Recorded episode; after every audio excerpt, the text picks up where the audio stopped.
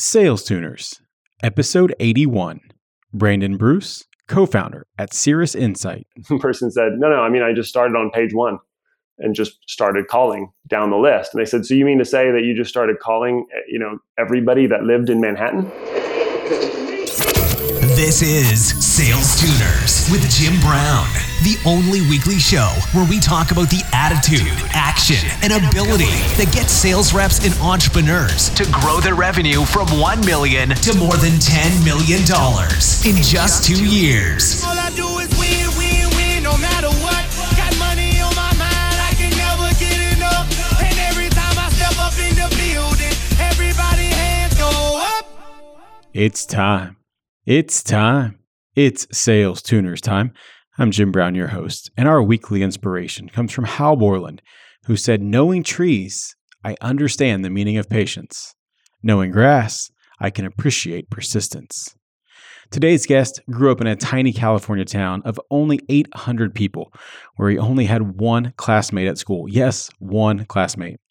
From those humble beginnings, Brandon Bruce co founded and grew Cirrus Insight to $12 million in revenue and a number 41 ranking on the Inc. 500 list, all by helping salespeople do their best work right in their inbox. It's been a while since I've given out any five star iTunes review love, but I'm changing things up this week. I want to give a big shout out to Steve V2011, who said aha moments every time. These are insights I can use every single week. And Jim talks to the best salespeople in the business and comes away with actionable ideas. I'm not even in sales, and I can use what I learned to grow my business. Steve, thank you so much. Hey, shoot me an email and I'll send you either a Sales Tuners t shirt or the sales book of your choice. All right. Make sure you stick around until the end where I'll give my recap and top takeaways. You can also check out all the links and show notes at salestuners.com slash 81. But now, let's get to the conversation where Brandon talks about the endurance he built riding a bicycle 508 miles through the desert. So in 2002, I signed up for this Furnace Creek 508, which uh, went through Death Valley in the middle of the night, started out closer to the Mojave Desert, then ended up uh, near the base at 29 Palms. And so, wonderful experience. I trained pretty well for it, which is to say, about 150, 200 miles in, uh, I had taken on too many calories because I worried about running out of energy and uh, my body couldn't process all the calories. So I kind of had to empty the tank in the middle of the desert, which people thought was kind of scary because you don't want to get dehydrated out there. But I managed to reload with enough Gatorade and water to push through. So it took me about 35 hours and seven minutes.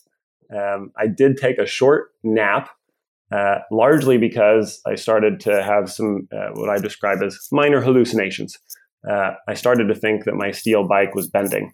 and I kept radioing my brother, who was following me in a trail car, and telling him, Hey, take a look at my rear stays on my bicycle. Like they're bending, and that makes me nervous. He said, No, they're not bending. You're fine. And then I started to weave in the road a little bit.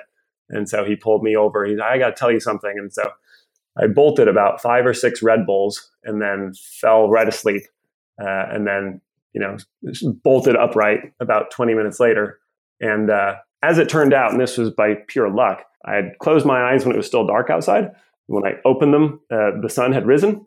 And apparently, that's very good as far as tricking your mind into thinking that you might have had a longer sleep than you actually had.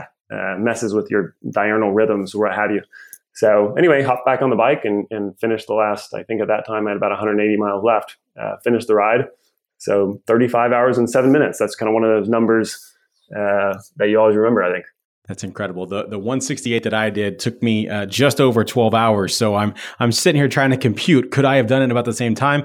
And the answer is absolutely not because I was done. It sounds like no, it. No, I think you can no, do it. I was. I think we should sign you up. That should be like a that should be like a sales tuners community. If you want to see, you know, this happen, right? If you want to see Jim knock out 508 miles next, whatever, whenever the race is next held, I think it's in October then you know click on this link or something and then if you get enough votes we'll have to get you out Brandon, there. I'll be on your field. i am going to edit this out of this podcast because i'm not going to i'm not going to succumb to that peer pressure. Uh, at, at, 168 i was done. I had no interest in ever seeing a bike for another year but uh, it's definitely a lot of fun. And i think that endurance though that you're talking about from you know the athletic side has really carried over into your personal side uh, your, your work side and i know we're going to talk a lot about that today. So specifically in the show brandon we talk about the attitude action and abilities that have led to your success success. And so I want to talk about your sales process a little bit today, but start by telling me like what is Cirrus Insights and and why does a typical customer decide to buy from you? So we started the company. Uh, we, my co-founder Ryan Huff, and I, and we've been good buddies since uh, we met freshman year of college about 18 years ago. But we launched Cirrus Insight at the end of 2011. At the time, it was the first application to connect uh, Salesforce, so the market-leading customer relationship management platform uh, that basically coined the phrase "the cloud" back in 1999. Uh, it connected Salesforce with Gmail. So at that time, there were a lot of individual Gmail users, right? Probably a lot of listeners like me got an invite from a friend of a friend. Hey, set up a new Gmail account. So there are millions and millions of those, but it was just starting to penetrate into the business community. So a lot of small, medium sized businesses were onboarding on Gmail. A few enterprises at that time, certainly they've gotten a lot more since then. But, uh, you know, Ryan largely, and then he called me and brought me on. We identified a gap in the market where Gmail did not connect with Salesforce. So if you were a salesperson, uh, you know, trying to make your number in Gmail, you were wasting a lot of time jumping from your Gmail window into a Salesforce window to look up customer records, look up prospect records, and then come back to Gmail to have those customer conversations. So what we did is built a, a Chrome extension and then a Firefox extension that basically enables you to do Salesforce, if you will, without ever leaving your inbox. And now we have the same functionality in, in Outlook as well as mobile apps for iOS and Android. So basically, you can stay inside Gmail or Outlook all day. Uh, Cirrus Insight keeps you logged into Salesforce. You can see all the Salesforce information about your customers in a nice uh, ribbon on the right hand side of your inbox. And you can see that data from Salesforce, interact with it, update that data, and then you can also push data into Salesforce. So you can sync your emails and sync your calendar events and basically keep track of all of the sales activities or support activities or success activities, whatever the case may be, if you're a customer facing uh, person in your company. Basically, under the umbrella of uh, we want to save salespeople time. Uh, time is precious. You use time to cultivate relationships and close deals, and you don't need to be spending it doing manual lookups and manual data entry. Well, I know it was that notion of being able to stay inside the Gmail inbox that first attracted me to you guys. I was a customer back in 2012 to about the end of 2013 before the company I was working for uh, was acquired. And as we've kind of talked before, once you get acquired by Oracle, they kind of pull you off Salesforce and you don't get to do that anymore. But but I loved it. And you were kind of one of those first pioneers of this what is now the sales acceleration space. And I want to talk just a little bit about that, Brandon. You know, you guys you guys have taken on just a bit of funding, uh, but you're competing against multi-billion dollar companies as well as you know startups with with tens of millions of dollars in VC behind them. How are you competing, and and how are you continuously uh, differentiating from them? Yeah, I mean it's a it's a race. I think uh, software, as with many industries, biotech moves very fast, but software moves really fast, right? I mean, I think it's safe to say over the last six years, you know, we've we've rebuilt our entire platform and our entire architecture and stack at least twice uh, to make sure that it was up to the standards that we wanted to see, but also make sure it was scalable for our customers. So we, as we added on, you know, tens of thousands of new users and, and hundreds and even thousands of new customer logos, that we could serve everybody, and the app would still be very responsive and very fast. You know, to your point, I think early on, you know, within the first year or two of starting the company, we saw some other companies that were either competing directly with us or slightly tangential to our space, and they might go out and raise you know 20 30 40 million dollars. And whenever we would get those google alerts it would be like gulp you know uh-oh maybe maybe this is it. You know may, maybe they're going to basically kill the category because they, they have all this money. And while a number of those firms have done very well with it uh, some others have come and gone.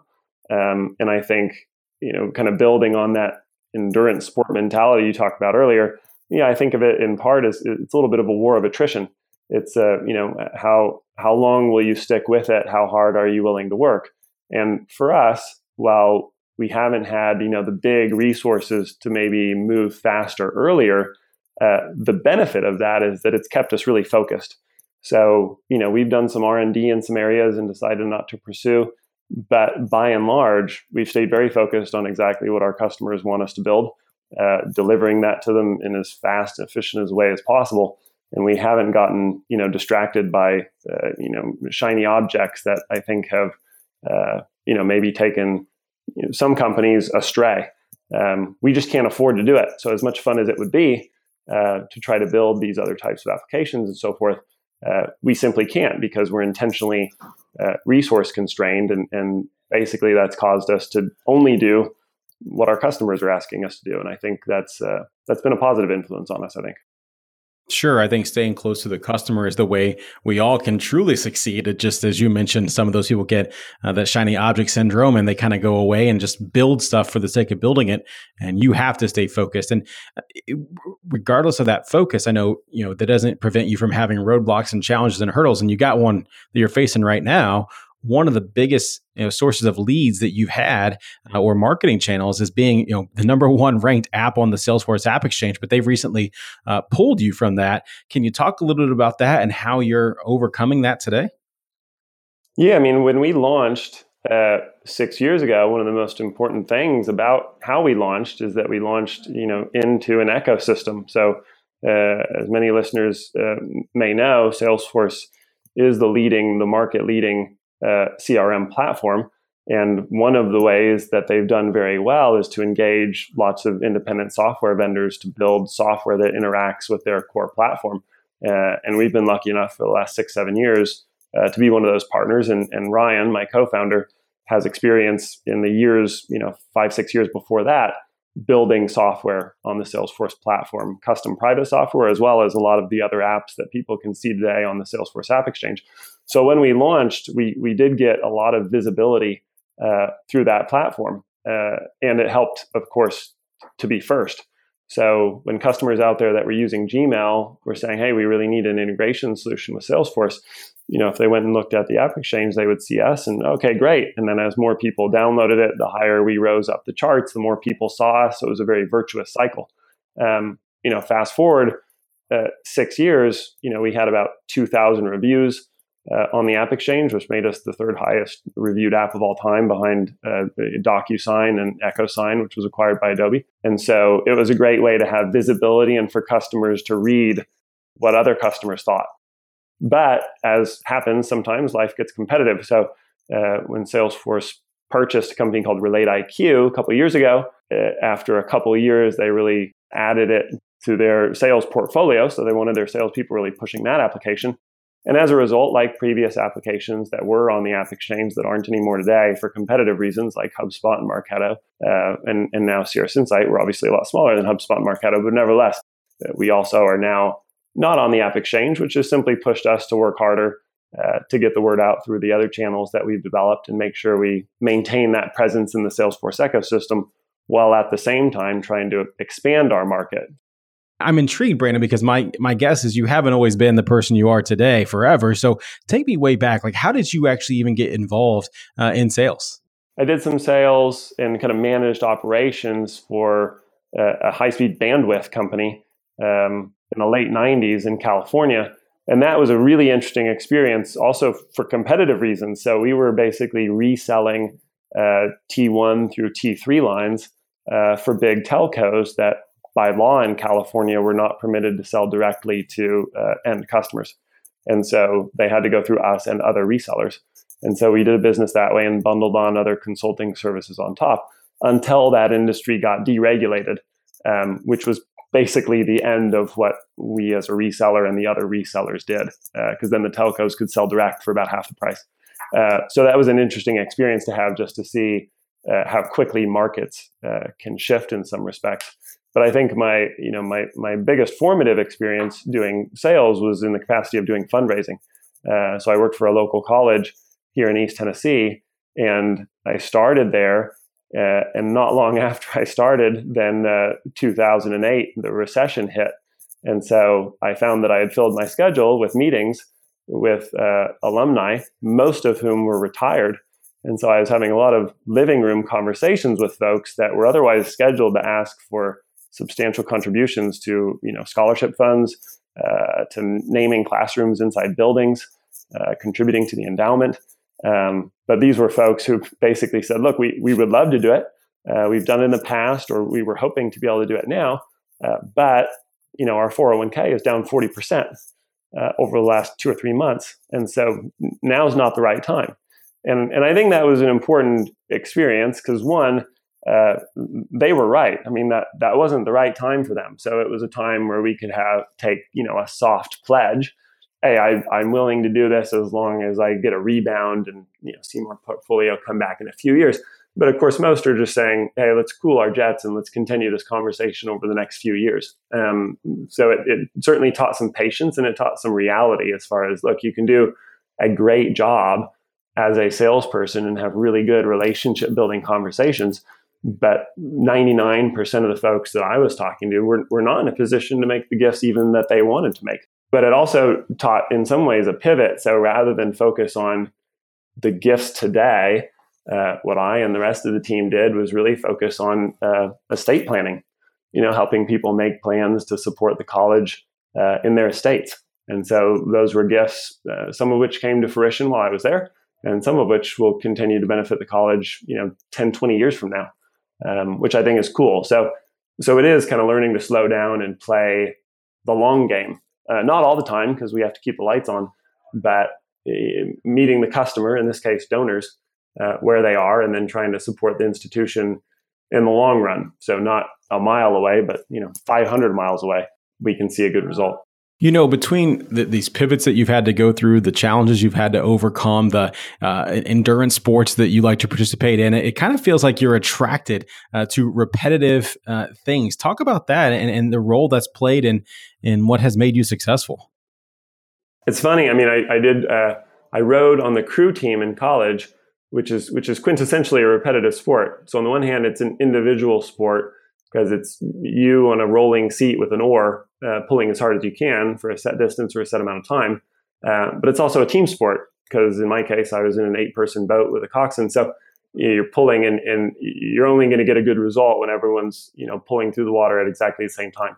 But for me, you know, and I say it, and it sounds uh, self-effacing to say, "Oh, I really like you know simple repetitive tasks." Um, but I think that goes back. I remember even even as a youngster, my dad would say, you know, if he asked us to go out into the yard and pick weeds, he would say, "Well, you know, don't don't look all disappointed about it. You make it into a game." You know, and, I, my little brother and I would go out and okay, well, which one of us can get the most weeds in the next five minutes? You know, one of us wins a prize or something. So you know, as soon as you make it interesting, make it fun, you get curious. Like, gosh, I wonder if I if I really did get in a stance and work hard, I wonder how many I could pull uh, I wonder how fast I could go. Maybe I could be finished with this, and, and, and all the time I would have wasted complaining about it, I could have just knocked it out. And so I do think there can be, uh, you know, certainly some measure of satisfaction and, and, sometimes even a little bit of joy in doing something that looks very repetitive, in some respects almost boring. Um, but doing it efficiently and doing it well brings its own reward. So, you know, when it comes to building out a spreadsheet or working down a call list, sometimes those things are like, oh, let's, you know, can we find an intern to do that? Right. Those are classic intern tasks. Like those are usually things where I'm like, oh, I'll knock that out. I'll knock that out real fast. Um, cause I enjoy it and I know I can get it done quickly. And I think a lot of those things, um, are probably skills or tactics, what have you, that helped us to get off the ground because in, in the early days, especially, and even still now, those were the things that moved the needle the most. Uh, it was simply like, yeah, I'm going to set up 20 calls today and I'm going to talk with each you know person for half an hour, and that's gonna be my whole day. But it was efficient because it was back to back to back calls, and uh, we got a lot of good information that way. You know, Jim Collins wrote uh, several books, and, and in one of them, he talked about the idea of a 20 mile march. And the, the whole concept, I'll, I'll paraphrase it, but it's the whole t- uh, concept. There's two teams, they're racing to the North Pole. One of them, they get up, and whether the weather's good or bad, they march for 20 miles and they stop and they take up uh, camp for the night.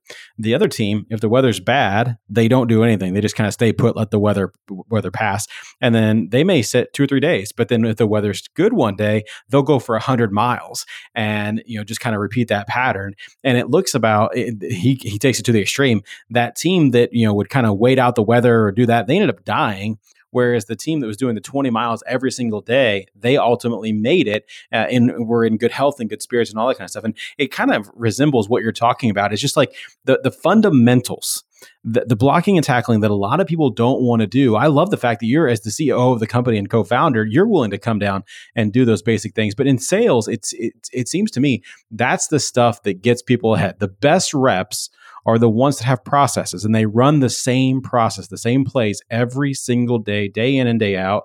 They're not getting fancy. They're not, you know, trying to take all these new tips, tricks, and techniques and go apply them all. They're just doing the things that they know work and they get the result that, they're you know seeking out to get. So I love hearing you say that again from your role specifically as founder and CEO of the company.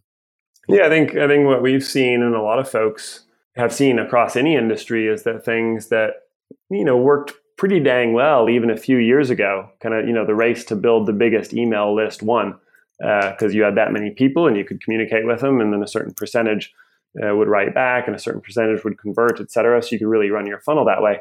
Um, it's still valuable to have a big email list, but I don't think it's the same as as what it used to be. You know, now it's it's much more valuable to have you know sort of a tribe, as Seth Godin would say, that's really engaged with you and that really wants those communications. Whereas all of us now are receiving you know a few hundred emails a day, and so there's you know the signal to noise ratio is pretty out of balance.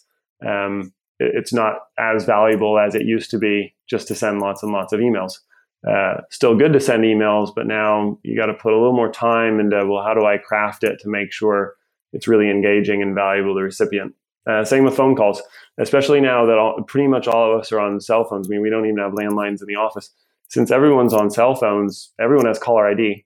Um, and beyond that, everyone's pretty tempted just to let everything go to voicemail now with automated transcripts. You can just read it and see if you're even interested in the message at all which I think makes that difficult. Uh, not to say that making calls and leaving voicemails isn't a great way to get in front of customers. It can be. Uh, it just means that kind of the uh, you know the smile and dial uh, tactics before, where you could just really power out hundreds of calls and rely on just volume to do the trick. I think now it requires certainly some volume. You'll never, you never get out of doing some of that, um, but you have to you have to be pretty smart and have done quite a bit of research because the bar for getting the customer to be curious about what you're talking about, I think, is higher now than it was even a few years ago.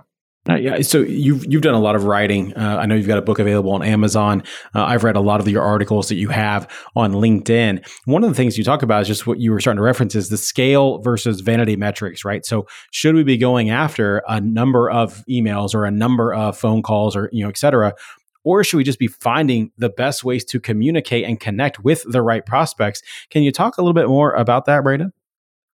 Yeah, I think, and some of this came from from one of our customers and uh, big nationwide uh, fitness center network, gym gym network, and so you know we had showed him email open tracking on the demo, and he said that's great, we'll use that. He said that said, I don't really care how many email opens we get. He said I sell gym memberships. I measure my team on selling gym memberships. I'm measured on gym memberships. Our company is measured on gym memberships, right? It's top line, bottom line. That's what our shareholders look at. So I don't really give a hoot, except he didn't say hoot, about email opens. I care about converting into gym memberships. Show me the end to end workflow. You know, how, how does Cirrus Insight really connect with Salesforce and make sure that, you know, everything, the dominoes start to fall in the direction of selling a gym membership and help us close those deals. And so we showed them, oh, sure enough, you know, not only can you track the email open, but you can then, you know, convert uh, that customer inside of Cirrus inside the side panel. You can advance the opportunity stages. You can track and assign cases, et cetera, et cetera. So you really, he could really do his entire workflow, and his team could do it uh, from the inbox, which was a lot faster than jumping back and forth between multiple platforms. Um, so that sale came through, which was great. But I've always remembered that in terms of you know all of us are are tracking lots of stuff now. So it's the era of big data, which in many respects just simply means we have more data to look at. The question though then is what data is important. So yes, our email opens a, a decent, in some cases, leading indicator. Like okay, we have a decent email list. People were decently uh, interested in the subject line that we put in. That's great. But just the fact that they opened it um, does not a sale make. Um, so, are we tracking the entire funnel? Did the email opens translate into meaningful replies or translate into scheduled meetings? Did the meetings actually happen? Did the meetings that actually happened uh, yield an opportunity? Did we work the opportunity through the stages and convert it?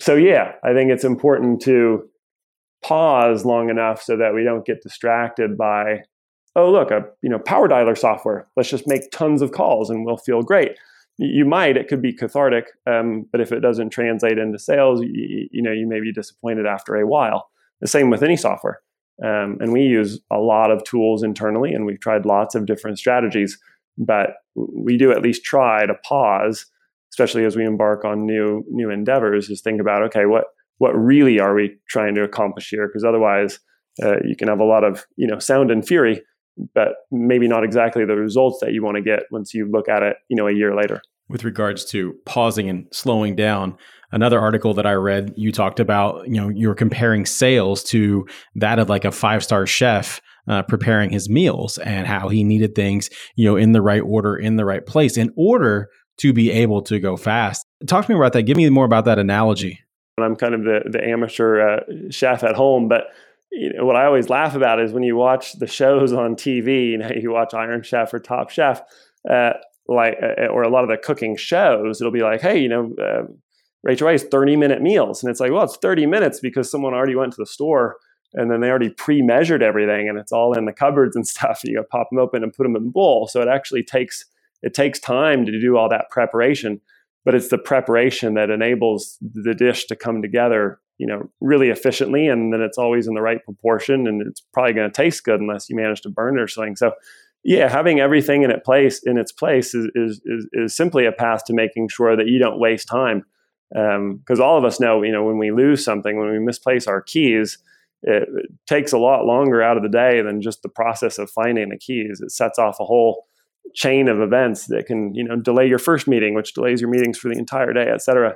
And so, yeah, staying organized has always been something. It's something that I inherited, right? I mean, I remember from a young age my mom just making lists lists of things to do, list of things she's done, a daily list, uh, keeping that you know calendar. This was before Palm Pilots and all that, but just the paper calendar. And uh, so yeah, I inherited that. So if it, if it makes it on the list, then it's got a really high likelihood of getting done because it's organized. And I have this is the main goal, and these are the subsidiary things that have to happen for the main goal to get achieved, et cetera. If it doesn't make it on the list, then it's then it's pretty ad hoc. I mean, there's a chance it might get done, but it, it, then it's more then it's more up to luck if it happens or not. It will be less intentional. I love that, Brandon. So, hey, I've got to take a quick break so that we can say thank you to our sponsors. But when we come back, it's going to be time for the money round. So you don't go away, and sales tuners, you don't go away either. We'll be right back. Costello has been a sponsor of this show for several months now. So I wanted to call founder and CEO Frank Dale and ask him why exactly he built Costello. You and I have talked to a lot of salespeople, and I've yet to meet one that doesn't want to be great. But if we look at the tools that they have available to them, they're not built to make their job easier. We have CRM, and it's great for contact management. We have awesome tools like our friends at SalesLoft that uh, will help you with cadences and, and reaching out to prospective customers. But the second we start talking to someone, we're stuck with post it notes, Google Docs, and Evernote templates. And if you're trying to run a dynamic sales call, that just doesn't cut it. And so what that leads to is forgetting to ask that question you meant to ask, not remembering that customer story when you need to tell it, and then data that maybe we need to understand what's going on in the business, not making it back to CRM. Connect with Frank and his team or request a demo at andcostello.com. That's A N D C O S T E L L O.com and see why their platform is truly changing the way reps run sales calls. Money, money, money, We're back and it's time for the money round. Brandon, are you ready for the money round? Let's do it. Here we go. What's the one thing that has contributed most to your transformation from normal to exceptional? Oh, if I look back, I think the number one thing is is is is my parents. You know how I was raised. Uh, I had a great childhood and got to be curious and learn a lot and push myself. And I think uh, you know that that's had the biggest influence on me for sure. If you were to start over today in sales, what would you tell yourself to spend the next thirty days doing? Just making phone calls all day. Um, I think it's the best way. You're setting up conversations. I mean, to the extent that you can have in-person meetings but I but I still remember reading, and I honestly can't remember the book or even what business it was about. But they asked the person, "Well, how did you get started starting your business?" And they said, "Well, I had a card table and a fold-out chair, and a uh, and a phone book of Manhattan." And so I just started calling, and and so the interviewer said, "Well." Okay, so so who did you decide? You know, what was the persona? What was the target market? The person said, "No, no. I mean, I just started on page one and just started calling down the list." And they said, "So you mean to say that you just started calling, eh, you know, everybody that lived in Manhattan?" And they're like, yeah, you know, and they built a huge company that way because that got them their start. Because uh, that's the only way we really learn. People will tell us what they really think. Uh, especially if in your if in if you're in New York, they'll definitely tell you what they really think. Two part question for you here: Which phrase describes you best and why? I love to win, or I hate to lose. No, it's definitely a combination of both. Uh, but but I think more the former. Uh, I do really love to win, which is to say, um, if I have, if I have an idea or if I'm part of a team that's trying to do something uh, and, and, we achieve that, uh, I, I, do derive a lot of satisfaction from that. It makes me happy. What's a book that you've read multiple times or always find yourself recommending to others? It, it's one that I read really recently and that I, have bought a lot of copies and I'm giving them to my friends uh, here in town. But it's called Tattoos on the Heart. Uh, it's by Father Gregory Boyle, who's the founder of Homeboy Industries in Los Angeles, and uh, just a wonderful read. I think insights across the board, regardless of you know where you live, what you do for work. Um, you know, his big focus is on kinship, and I so I think it's a great it's a great book for for our time for any time um, because it just focuses on look we're at the end of the day uh, we are all in this together. So to the extent that we can uh, treat each other with a high level of kinship, really relate to one another, gosh, it makes things a lot more fun.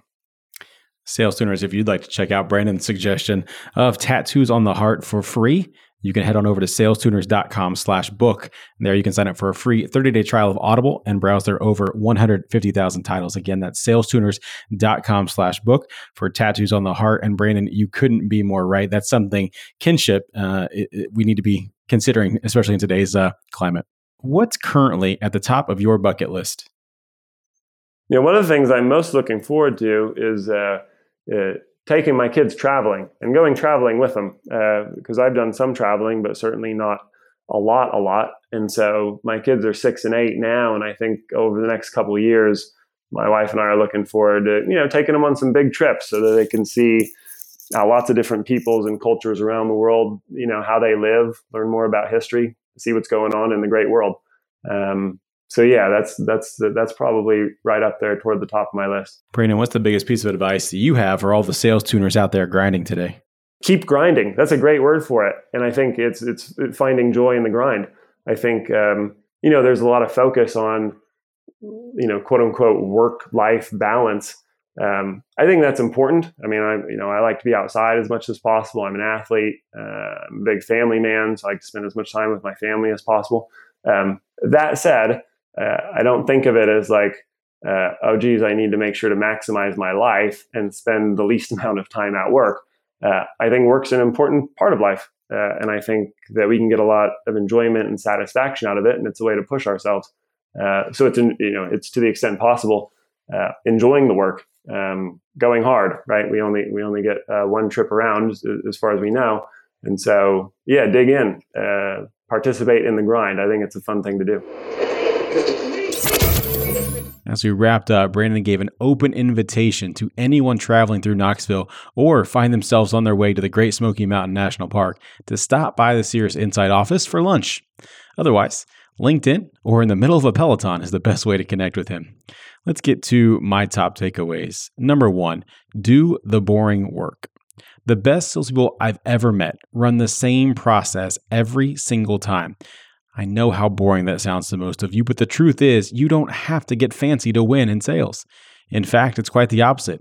Focus on the little things, those fundamental, foundational elements that you know actually move the needle. Number two, control the signal versus the noise. With the volume of email being sent by sales reps today, combined with the number of calls being logged, you have to stand out from the crowd. Think about your own life. How many emails do you delete without opening? How many calls do you screen with caller ID and wait for the voicemail transcription to even see if it's worth your time? If you sound like every other sales rep out there, why would any buyer think differently of you? Number three, vanity metrics are worthless. I'll admit, when personal email open tracking first came out, I was thrilled until I started having prospects open the same message 37 times, yet never hitting reply. You know you're in sales to close deals. So if you're going to track numbers, don't track things that are meaningless. When you send an email, track whether or not it got a reply. Track whether that reply led to a scheduled meeting or opportunity. And until you get to that level, you're really just playing a guessing game. That's it. Those are my takeaways, but I'd love to hear yours. Please tweet at me at SalesTuners or shoot me an email, jim at salestuners.com. I reply to every message that I get. All right. I hope to see you next week. Until then, I'm Jim Brown. Let's make it rain. Thank you for listening to Sales Tuners. Stay up to date at www.salestuners.com. And don't forget to subscribe, rate, and review us on Apple Podcasts. And they stay there, and they